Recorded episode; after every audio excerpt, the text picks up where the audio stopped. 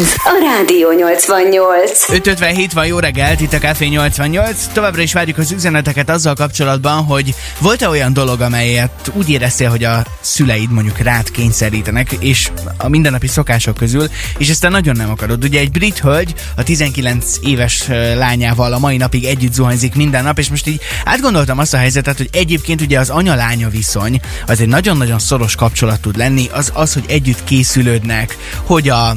Hát tudod, a lányok amúgy is igen, a fürdőszobába bemen, és van egy rituálé, de az, hogy minden egyes nap kivétel nélkül és máshogy nem tud működni, tehát hogy nem tudnak külön-külön elmenni tusolni, ez már lehet egy picikét meredek. Te nálad ez hogy működött? Tehát meddig volt-e ilyen, hogy közös fürdés, meddig fért ez bele? Hát kisgyerekkoromban igen, biztosan nem emlékszem arra, hogy... Ilyen?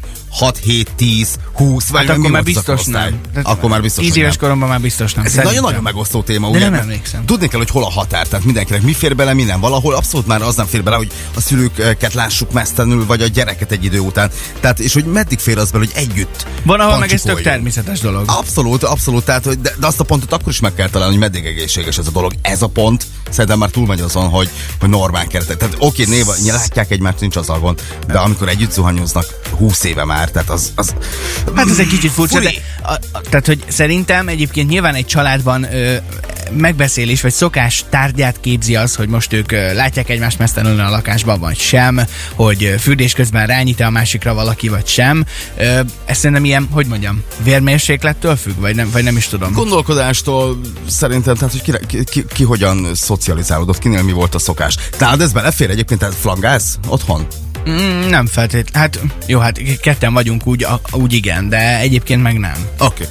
Na, hát várjuk továbbra is a véleményeket. 0-32-99-88-88. Ez a Rádió 88. Pontosan 4:07 van, jó reggelt, itt a Café 88, és ugye egy brit hölgyről beszéltünk, aki nem csak hogy együtt tusol a lányával, mert szerintem az, hogyha mondjuk egy anya-lánya kapcsolatba belefér az, hogy bemegy a fürdőszobába az egyik vagy a másik, amíg a másik tusol, az még addig oké. Az más. Az teljesen más. Viszont a hölgy mosdatja a lányát minden nap kivétel nélkül.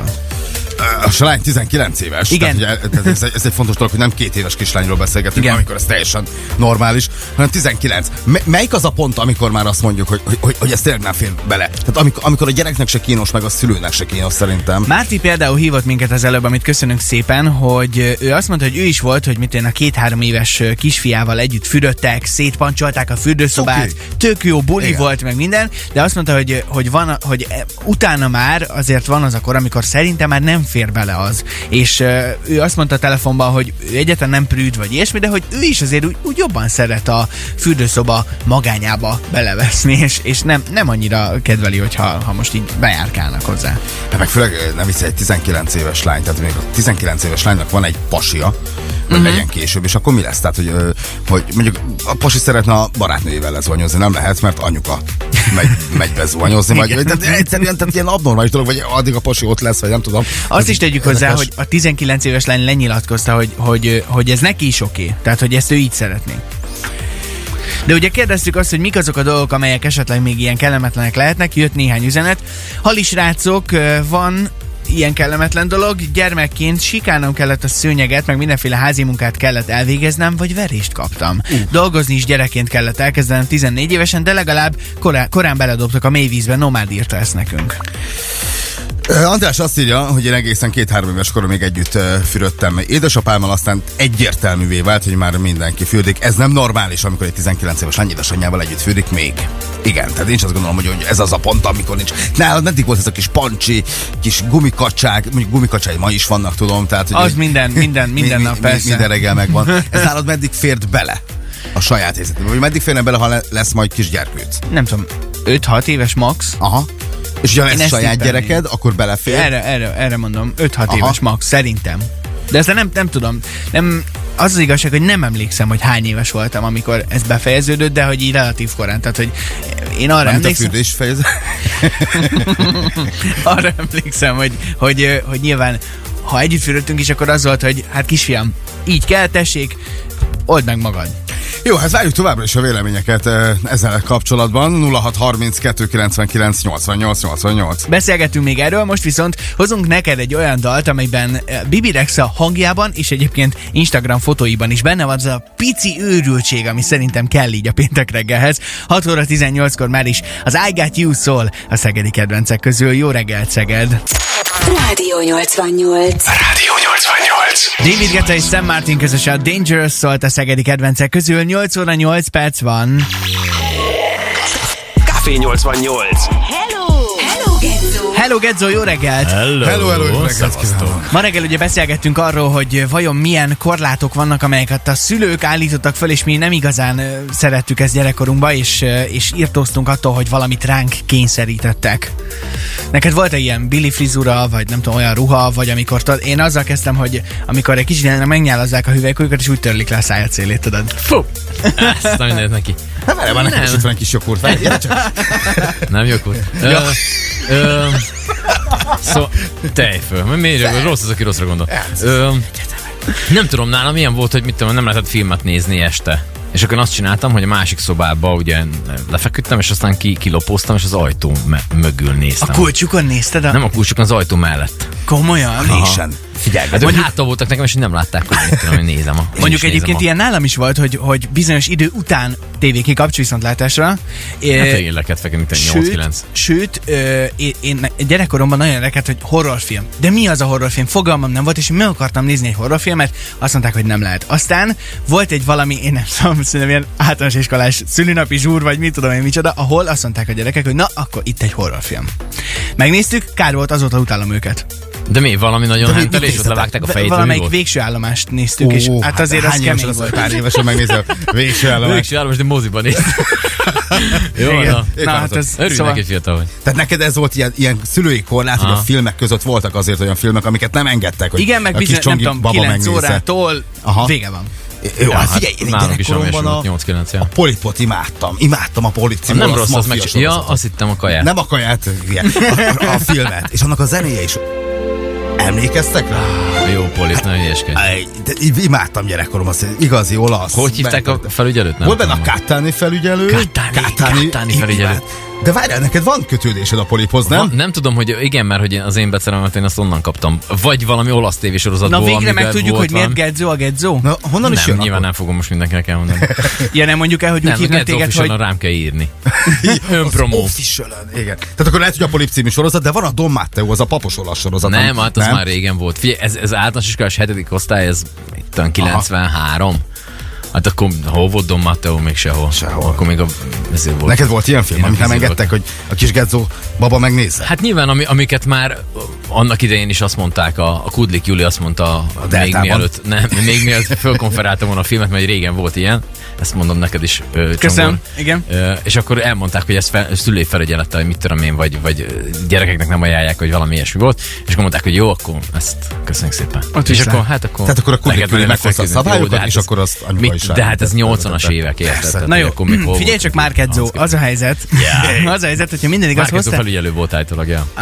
Hoztál nekünk egy-két olyan dolgot, ami viszont hát nem ilyen szempontból, más szempontból érdekes filmek kapcsán, ugyanis rengeteg bakit fedeznek fel mostanában a filmekben, ami mondjuk akár ilyen 20-30-40 éves film, és most jönnek rá, hogy úristen, ott maradt valami. Úgyhogy hoztál nekünk egy-két ilyen példát, ezzel folytatjuk már is. Előtte viszont Mabel és a Boyfriend szól, hogy feldobja a péntek reggelünket 9 óra 12-kor. Várjuk még az üzeneteket. Neked milyen filmek voltak, amelyeket nem engedtek, hogy megnézd gyermekkorodban? 0630 299 88 88 a számunk. A Rádió 88. 4.90, jó reggelt, végre péntek van, süt a nap, sőt...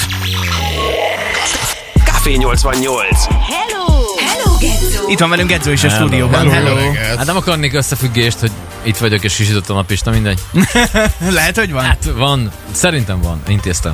Szívesen. Kösz, Gedzó, kösz. Na, szóval filmes bakikról beszélgettünk, és múltkor újra néztem a Mélység titka című James Cameron filmet, nem tudom kinek mennyire van meg, ez 89-es film, és ennek van egy rendezői változata, ami baromi hosszú. A film ilyen víz alatti ufókról és egyébekről szól, Most így elszpoilereztem, de szerintem elég idős a film ahhoz, hogy ezt így, hogyha már még valaki nem látta, akkor ezt így bebukta. Szóval, hogy ott van egy olyan jelenet, amikor ezek az ufók így megharagszanak az emberiségre, vagy az emberekre, és egy ilyen baromi nagy vízfallal próbálják őket így elpusztítani, vagy valami ilyesmi. De a jó Ed Harris meg ott lebeszél róla őket, ez a poén a filmben, de hogy jön ez az irgalmatlan ilyen, mit tudom, 6 háztömnyi vízfal az emberek felé, és ott állnak a strandon, és úristen, mi fog történni, és ez csak megáll ez a vízfal. El fogom spoilerezni, tehát nem lesz vége az emberiségnek. Köszönjük. Ed Harrisnek is köszönjük, mert megmentett minket. Szóval, hogy a lényeg, hogy van egy ilyen jelenet, amikor állnak az emberek a strandon, ez a baromi nagy vízfal ott áll, és így nézik, hogy mi fog történni, és a képnek a bal alsó sarkába az egyik statiszta másnak lehúzza a gatyáját. Ez benne van a filmben. Ja, ez benne van ebben a rendező verzióban, biztos benne van. És ezt így néztem, és nem hittem el, hogy... Ezt hogy vetted észre? Hát ez az a baj, hogy én már ilyen furán nézek filmeket, szóval hogy nem csak félszemmel feje lefelé, vagy hogy keresed a bakikat rögtön. Hát nem is, hogy keresem, de ráállok. És így én fürdőgatját semmi pillanatot lehúzzák a csávról, és ott állsz, én húzkodja egy főfele, és így itt 5 másodperc. És a kutyának nem tűnt fel. Nem? Hát a kutyának nem tűnt fel.